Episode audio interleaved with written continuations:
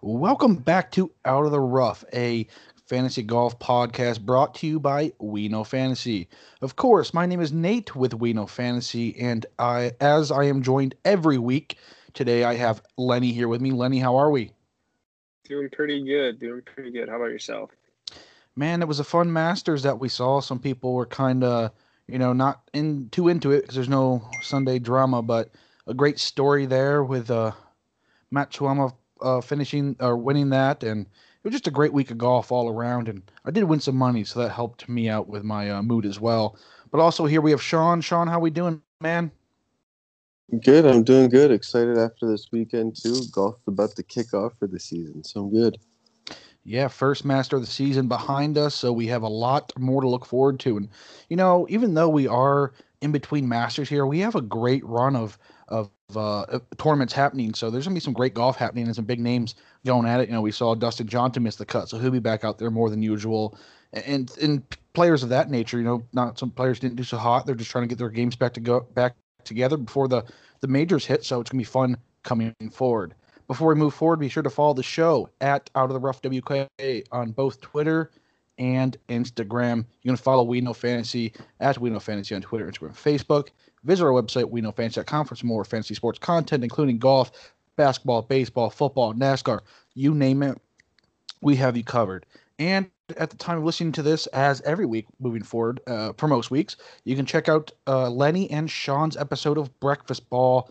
They basically get together, have a Sunday night chat about the upcoming tournament, talk about some players, and you know, when the majors happen and bigger tournaments, pri- or prices will be dropped Sunday opposed to Monday for DFS, and you know, just kind of a sit down, chill type of talk thing.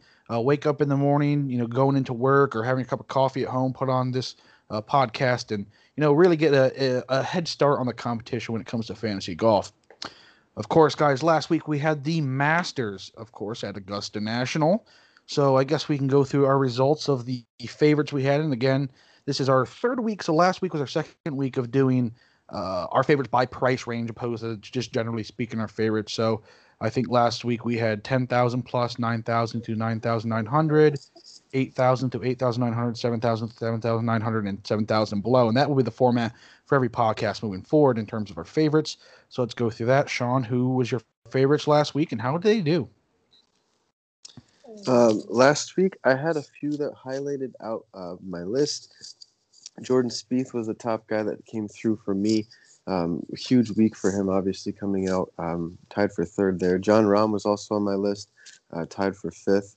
Um, Viktor Hovland tied for 21st. Tommy Fleetwood came in at tied for 46th. Um, Phil Mickelson, I thought, had a really good tournament. Kind of had a, a, shifty first two days, uh, but then in the last two days, uh, he definitely made some moves. He came in tied for 21st, and then uh, Matt Jones came in at uh, tied for 26. So not a terrible lineup, uh, but I did not make any money this week. Uh, just fell out short of it, but not terrible to see those guys make some some decent moves at the leaderboard. Yeah, it was good to see Spieth have a great week. Like you said, kind of had a few shots that kind of took him out of it. Besides, you know, some of those few aired shots off the tee, he would have been there for a contention for a title for what would be a second green jacket. But uh, that's e- neither here nor there. So, uh, Lenny, how did we do last week in terms of your favorites? In terms of my favorites, I'd say we did pretty well. Um, Rahm kind of backdoored himself into a T5. Uh, Tony Finau at T10. Can't remember if I took Cam Smith or Matt Fitzpatrick. I was high on both of them. Either way, Cam Smith with a top 10, Brian Harman with a T12. So, I mean, all of those guys did really well for me. The only problem is I was also pretty high on uh, Jason Day, and uh, things didn't go too well for him. He missed the cut. So, you know, for the most part, I, I had uh, some pretty good lineups. I comboed a lot of Rahm and Matsuyama and Rahm and Finau. So, say we, we had a pretty successful week. Yeah, I already alluded to the fact that I won some money this week. So, uh, for my favorites, and these guys were also all featured in my DFS result or lineup last week. My main one that we, we talked about on the show, not really on the show. Ignore what I said there. So I had Justin Thomas, who had a T21, was really high on him. Uh, didn't perform too well. I picked him in the one and done, so really uh, got me in a hole there. Webb Simpson had a T12. Viktor Hovland there with Sean had a T21, Matt Wallace with a T24. But my uh, my ringer of the week was my Will Zalatoris and his debutante performance at Augusta with a second overall. Man, this kid is something special. It's gonna be fun to watch him for years to come. And if you haven't followed this podcast since the start, I've been high on Will Zalatoris since the start. Uh, it just it's just great to see him here and into contention. And you know, this guy plays a lot of golf too. We're gonna see him week in and week out for the rest of the season. So that's something to look forward to as well. So I talked a little bit about this, Sean. How did your DFS uh, lineup go? I know uh, Lenny talked a little about his there, winning some money, and you said you just missed out on the money there. Anything uh, notable, big performances out of you there? No, no, there's uh, nothing, uh, nothing crazy for the fantasy world, and in terms of money for the Masters, I just enjoyed watching all I could. All right, perfect. Yeah, so that was that last week was the Masters. So we got a little bit of a Masters hangover here, as you can say, but we have a decent field here for the RBC Heritage at Harbour Town Golf Links. So let's kick it off, guys. I'm gonna give you a little rundown about the course, a little bit about it, then we'll move on to our favorite for the week. So Harbour Town Golf Links, Pete Dye design course. We recently saw the field play the players at TPC Sawgrass and the WGC match play at Austin Country Club, both of which are Pete Dye uh, design courses, similar to what we'll see this week. In terms of uh, off the tee work, it's not that important this week, surprisingly enough. Driving really isn't the key here. What is the key is uh, strokes gained approach and strokes gained putting. Uh, we have a rather short 7,100 uh, yard course on a par 71 so historically speaking, here shot gained around the green is valued more than you know among the top ten finishers than sh- strokes gained off the tee. A little bit different here. This uh you know usually around the green isn't really a stat that helps produce top ten or winners, but here it really does as they have small Bermuda greens, so putting, of course, will be of importance. But the field only hits 58% of greens in regulation, so this makes it one of the lowest courses in terms of that on the tour. This is where shots gain approach and, and around the green really pay off because you got to play those angles correctly. Got to play those greens even without being on the green before you even get up there. So we'll see a lot of uh, you know good ball strikers and short game guys have some success this week. Hitting the fairways is not always the best option, as odd as that sounds, because some of the uh, rough play can really set you up better than hitting the fairway can. Uh, at, at, at this course, last year's tournament was one of the first back after the COVID 19 break. So we saw a big field uh, for this tournament last year. We won't see that again because usually this is the event that follows the Masters.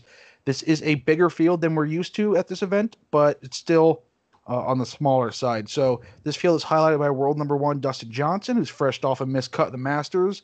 Webb Simpson is last year's winner, and those two open up as the betting favorites. Other notable names include Collin Morikawa, Patrick Cantlay, Tyrell Hatton, Sungjae Im, Matthew Fitzpatrick, Cameron Smith, Abe Ancer, Will Zalatoris. Uh, talked about him already. Daniel Berger, Paul Casey, Tommy Fleetwood, Corey Conners, Brian Harman, and Sergio Garcia, just to name a few. All right, uh, Lenny, anything else there to add about the course? Uh, I mean, like you said, it's a Pete Dye design, so it'll play similar to a lot of the Pete Dye courses that we've seen. Uh, small green, so your second shot's going to be very important. Playing that a good angle into the greens, getting yourself onto the green, and then yeah, I think this is one of the few places where you might be able to take the around the green game and putting a little bit more into consideration than we would normally. And I, for me personally, I'm kind of ignoring some of the driving stats this week. Um, it could help me. It could hurt me. I guess we'll see how it plays out. Well, luckily we don't have any uh, Bryson DeChambeau here to bring that into contention. But yeah, there's something about this course also that brings the average driving distance down, opposed to other courses. I think I saw something. I think it's like 263 is the average driving distance at this course, when the tour is usually around 280 ish, um, give or take. So there's that to consideration as well. Uh, Sean, any other tidbits here you want to add? No, as usual, you guys cover the course pretty well, so I, there's nothing that I have to, to say more. I mean, I, I, I have to ask you because I feel like if I don't ask you one time, you're going to have some bit of information you really want to put out there, and we just skip over you, and I'm going to look like the asshole. One of these days, I'm going to surprise you, though. So just keep doing it, and I'm just not going to tell you. All right, that's something to look forward to for our fans. A little Easter egg when Sean pops up here on the on the course information. But speaking of Sean, how do you kick us off here? Who's your ten thousand dollar plus DFS play that you like this week? Uh, you just said his name when you were going through the top guys, uh, but Webb Simpson, I think to me he kind of sticks out here as one of the top guys I'm looking at to create a lineup with. I think there's some some guys in this range that are worth the money, but to me he's worth every bit of the 10-7 that he's coming in for. He's had four top tens, 10 out of 11 cuts made. He just took a tied for 12th at the Masters last week. Um, and again, he was the winner here last year, tied for 16th and 19. Um, in 2018, he came in tied for fifth. And in 2017, he was tied for 11th. So uh, he has a really good, uh, excuse me, history here. So I, I, he's definitely somebody that I'm picking right off the bat at that 10 range. Yeah, I know this course was also played at a different time, like somewhere last year in terms of scheduling, but he won at like minus 22 last year, where the, the, the score is usually around like a minus 13 to 14 range. So plays this course extremely well. Uh, so let's go, Lenny. Who's your 10,000 plus dollar play that you really have an eye on this week? Yeah, before I get into that, on Webb though, I was looking up uh, some Webb stats on the Pete Dye courses, if you're someone who's a big believer on kind of, you know, the course design and um, how all the courses are going to be playing, how a lot of the Dye courses are similar. Webb, he missed the cut at the players, but prior to that, he went first, 16, 16, fifth, and first in his last five at a Pete Dye design course. So I think that's a really good pick, and he's got the course history. However, for my pick, I'm going to go with Daniel Berger this week he's on the low end of this. He's exactly ten thousand. Um, I think you know the missed cut at the Masters might be a good thing for him. He had the rib injury. He looked like he was back healthy. How he played at the match play, um, but I mean, kind of having a few extra days off isn't going to hurt him. Um, he missed the cut earlier this year, and what do you know? He came back to win the following week. I'm hoping that he can kind of replicate that and he's played well here before. He won at Pebble Beach, which I think is kind of a course that's going to play similar to this, where it's got the small greens. Approach is going to be important. So there's a lot of things I'm liking about Daniel Berger this week. Yeah, if you know me, you know I'm a Daniel Berger guy, so I can't argue with you there. My play this week, I'm going with the fourth most expensive play, and I've been all over this guy all season as well. Collin Morikawa. I picked him when he won the Workday WGC event there, and like I said, only Dustin Johnson, Cantlay, and Webb Simpson are more expensive than him this week. Uh, I, I don't see myself making a lineup without Morikawa in it. This is a guy I'm hedging across all formats. He, like I said, he won the WGC work play at the concession, which typically is not a Pete Dye design course, but he had an influence on that with Jack Nicklaus. And, and he's tops in the tour in shots gained approach, as We talked about the importance of that. So, and he's also leading that statistic by a decent margin over the likes of Justin Thomas and Justin Sue, who are uh, behind him. But if you know me, I love my statistics, and Collin Morikawa checks all the boxes off in terms of stats for this course. So that's who I'm going with this week. All right, Sean, let's move forward. 9,000 to 9,900 price range. Uh, we might have an overlap here if you guys know me, but Sean, who's your play here? And I'm going to go with somebody who you've also previously mentioned, um, but uh, it would be uh, Will Zalatoris. I'm going to be riding that train as well as whatever train that you'll be riding. If you take him as well, sounds like the intro you might be. Um, but the kid just has a, a swagger to him, just the way that he finished at the Masters the way that he's been playing this year. I have never heard of him up until this point, um, but I'm going to get, probably get a tattoo of him somewhere because this guy is uh, playing unreal. So I'm going to take Will Zalatoris. Um, he's definitely somebody that is uh, on my radar for the next events too. So what kind of bet do we need to hedge against you to uh, to possibly get a Will Zalatoris tattoo, Sean? A pretty decent one. We would have to think about that. All right, maybe next week we'll come at you with with the details. But uh, yeah, I'm gonna skip Lenny here real quick because I too have Will Zalatoris. like I said, I play him a lot, and I have played him a lot across the this whole season. He just plays weekly. So if you think the fatigue from the Masters is going to settle in, I don't think that's it because he's played like forty some rounds in this scoring season thus far, and there's there's not a chance this this is really going to affect him. I think it's going to help him because this kid just took second at the Masters in his first ever uh, time playing there. I mean, he's played the course before, but in a professional setting, not at the Masters.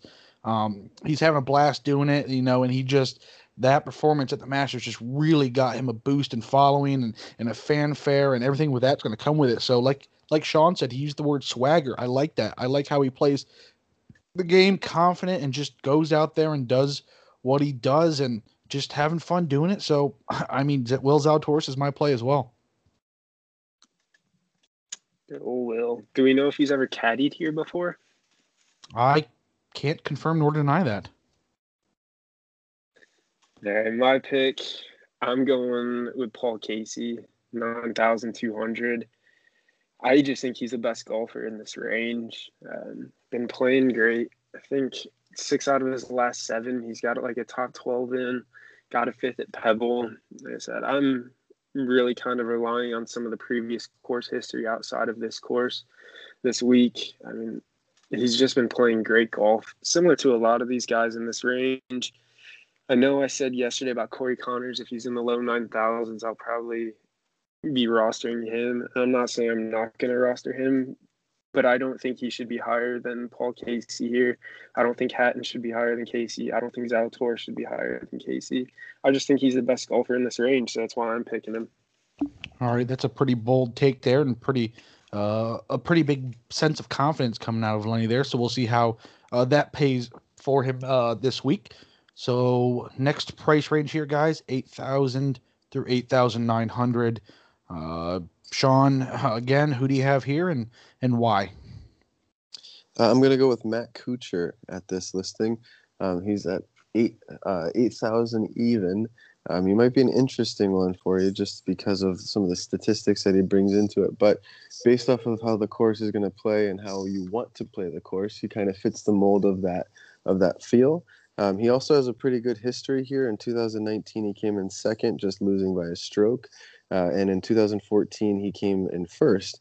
Uh, both times he shot a uh, total of 273 strokes, which is just around the average of the winners. So, you know, he he does have a consistency here. I think he's coming in at a low end of this price range. So to me, he stands out at that 8,000 range. Yeah, I can't argue with you at 8,000 for Kuchar. So I'll just move on here, Lenny. Who do you got? I'm like you guys, repeatedly playing Zalatoris. I'm gonna I'm gonna ride Abe Ancer once again.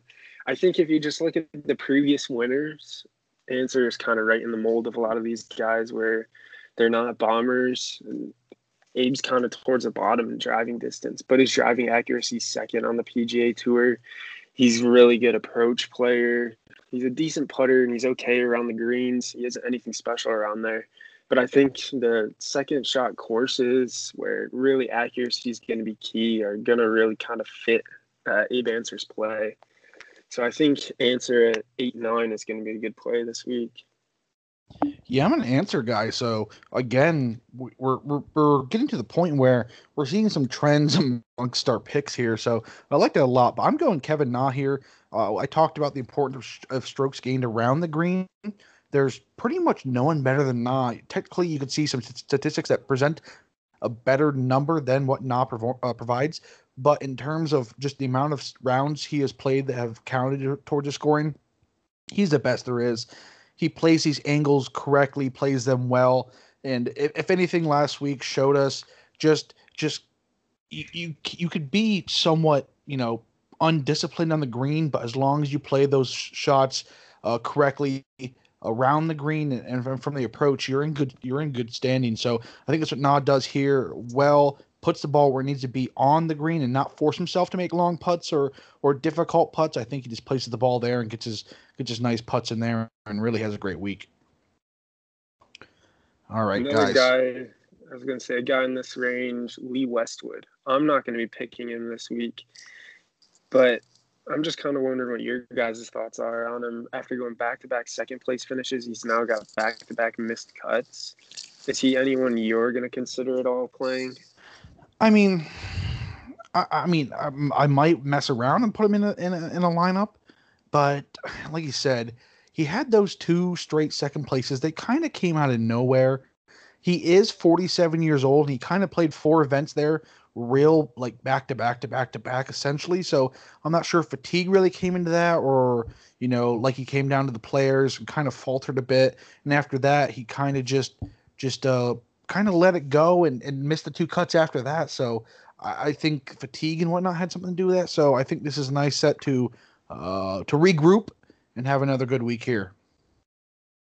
Yeah, he's just kind of to go back to back second place finishes and then back to back missed cuts is just one of those things where it's I don't know, it's it's something that's interesting. Like I don't know if it's someone I want to look at because I think his ownership will be low and he's proven within the last month he's been able to play great golf. Just kind of a question I wanted to ponder, see where you guys are at on him. Yeah, always uh, up for those type of questions. So let's step forward. Two more price ranges to go. We have the all important 7,000 to 7,900. And Sean, as usual, take us away. I'm going to go with Kevin Kisner here, coming in at 7 Ooh, I love that one. Kevin Kisner. Uh, yeah, he's a he's a pretty big name in the past history for the leaderboard. Um, 2015, he came in second. Um, and uh, you know he he's somebody that fits the mold again of, of this course. I think he, he kind of is a grinder and he, he likes the challenge of attacking the course. So if this is going to be something that's a little more challenging and not so up to the norm of playing big drives into the fairway and, and trying to, in some ways, like you said, go for the rough or go for some of those interesting plays, I think he's definitely somebody that can can attack it. And with that second here, obviously, you know, it was in 2015, but uh, it, you know, he does have the history here where he can he can show some numbers. So uh, at seven seven, I'm going Kevin Kisner. Kisner is also good on the green, which is important this week. So that's also something worth noting. Uh, Lenny, who's your play here? I no surprise. I'm gonna go Chris Kirk this week. Um, same thing with Ancer. You know, not not a bomber off the tee, not anything special when it comes to off the tee, but his approach game game is great. Around the green, he's one of the best on tour. Solid putter. I mean, he's got five straight cuts, three top 20s in that time, playing good golf. And he's got a great story, someone that, you know, really kind of want to root for. And so at 7 5, I'm going to be going with Chris Kirk this week. All right. All right. And I'm going Brendon Todd at that 7,300 price range. I guess it's not a range, it's just actual price. But he is one of the best putters on tour. Again, small greens and uh, just playing this well. You need to be able to putt well here at this tournament, and he's also not that bad when in terms of shots gained approach or shots gained around the green. Excuse me. He's 40, uh, top 40 golfer in that as well. So he puts the ball where it needs to be and also can putt. Love that combination here. Thinks it sets him up for a great uh, possible weekend run, hopefully. And we're here at the 7,300 price range, which can't argue with when you're finding one of the best putters on the tour. Do you do you have kind of a bad feeling that Aaron Wise is sitting there right above him at seven three, and you're not going Wise this week? If you guys know me, you know I love Aaron Wise. Again, uh, a few years ago, he made me a boatload of money, and after that, really let me down and lost me a lot of money. So, kind of a love hate relationship with the old Aaron Wise, but I'm going Todd this week. Maybe, maybe I'll get bold again here on the podcast and take Aaron Wise in the future, but for now, let's just lay low and uh, kind of avoid that name.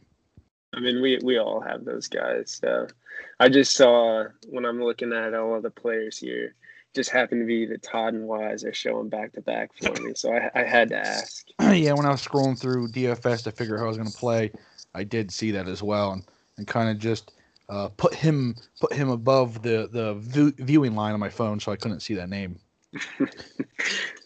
All right, Sean, the all important minus or minus, yeah, below seven thousand dollar range. This is where the money is made in DFS and those big tournaments. Got to hit here. Who's your guy? I'm taking a big leap of faith, uh, and and you gave a range of seven thousand and under. And I'm going to take the under, obviously, on this one with Luke Donald. Um, and you might be asking who That is. Um, he's coming in at six thousand uh, dollars this week. Uh, but the reason I'm taking him because it is such a leap of faith. Uh, he's got quite the history here. Uh, 2009, well, dating back to 2009, I should say. He's got a second place. Uh, 2011, he's got a second place. 2014, 2016, and 2017, all second places. So um, from the time that I left high school to now, he's got a lot of second places at this course. And so I'm definitely going to be uh, looking at him, seeing if I can find ways to use him in my lineup so I can fit some of the higher end guys in there as well, especially since he's at that 6,000 range. So it might be a steal.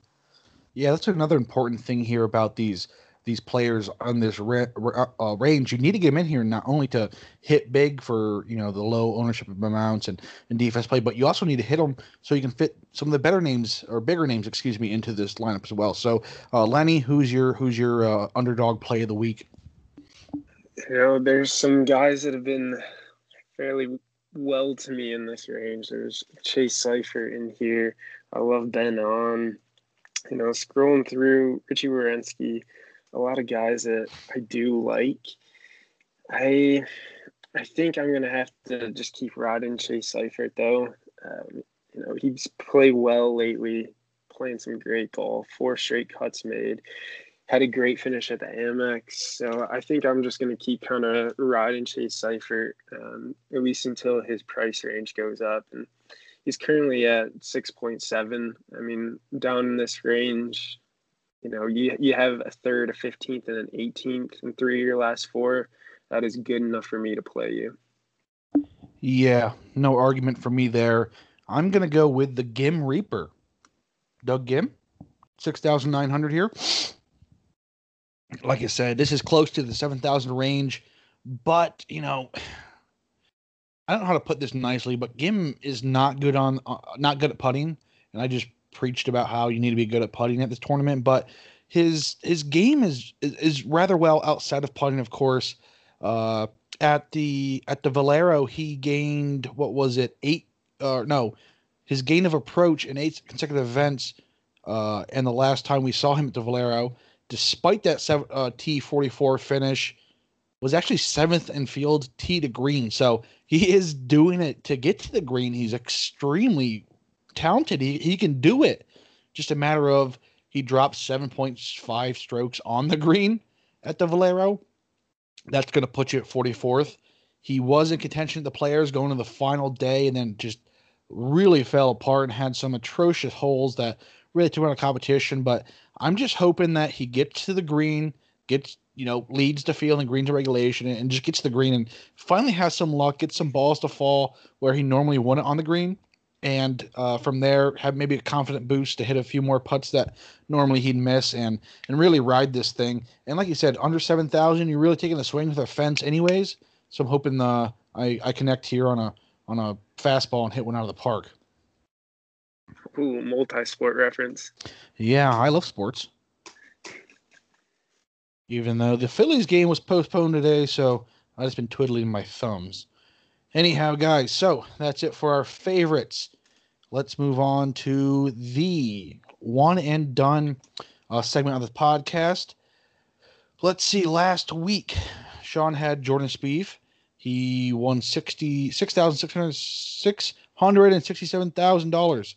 Don't know why that was so hard to say. Lenny had Jon Rahm, who won 437,000. Of course, I had Justin Thomas, who only won 109, 119, 600. I say that only, like that guy doesn't make uh, my my yearly earning in one day or four days, I guess. But anyhow, uh, yeah. So standings are through two weeks. Sean is leading with one million five hundred and six thousand and three hundred dollars. Lenny's in second at five hundred two thousand 285 and i'm i bring up the rear here i'm coming guys 155636 dollars so as we do this if you basically the rules are you can only pick one golfer once for the entire season then after unless they win and if they win you can use them again and if they win again you keep using them if they don't win they're done for the season and uh, that's why it's called one and done uh, and we go off uh, match earnings so you know majors and whatnot are valued more than some of these smaller tournaments so we don't just go off placing so we also go in reverse order. So I get first pick because I'm in last still. So what am I gonna do here, man? Um, man, I, I, I, do I need to catch up with you guys? I think so. So I'm just gonna go, just throw a big name out here, Collin Morikawa. Love this guy. I think he has a great chance to win. You know, he won the match day and has been playing some great golf. Uh, he let's see, I think he finished up minus one at the at the Masters as well. So made the cut there. Didn't you know wasn't one of the big names really competing for the title there, but had a decent outing. So I, am trying to play a little catch up here. It may come back to bite me later on in the season, but I'm going Collin Morikawa. So that means uh, Lenny, you're up. Who's your pick? Uh, I want to defer to Sean. I want to see who Sean picks before I go. That's not how the rules go. That's how that's how I want it to go. But Sean is current leader, man. But I want to make it a bit more of a challenge. Uh, I'm I'm more curious because I have two guys in mind who I think Sean also has in mind, and I want to allow him to make the incorrect. Well, Sean has to agree as a rightful Go ahead, heir to the last pick. Go ahead, LJ. Tell me who you'd like. All right, I'll go Webb. I'll go Webb Simpson this week. Well, you were right with him being on my list. Obviously, I mentioned him earlier, but he is uh, he was high on my list. Somebody I was thinking about taking this week. Um, I also had two other guys listed on there, but uh, I'm not sure if I want to take one of them.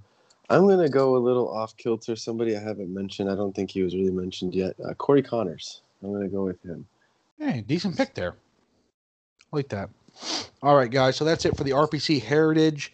Of course, that kicks off here Thursday. next next week we have what the Zurich Classic at TPC at Louisiana, and then we'll we see if there's a DFS for it.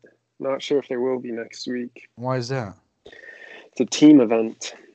Ooh, team event. So we'll have to figure out a podcast uh, when it comes to that.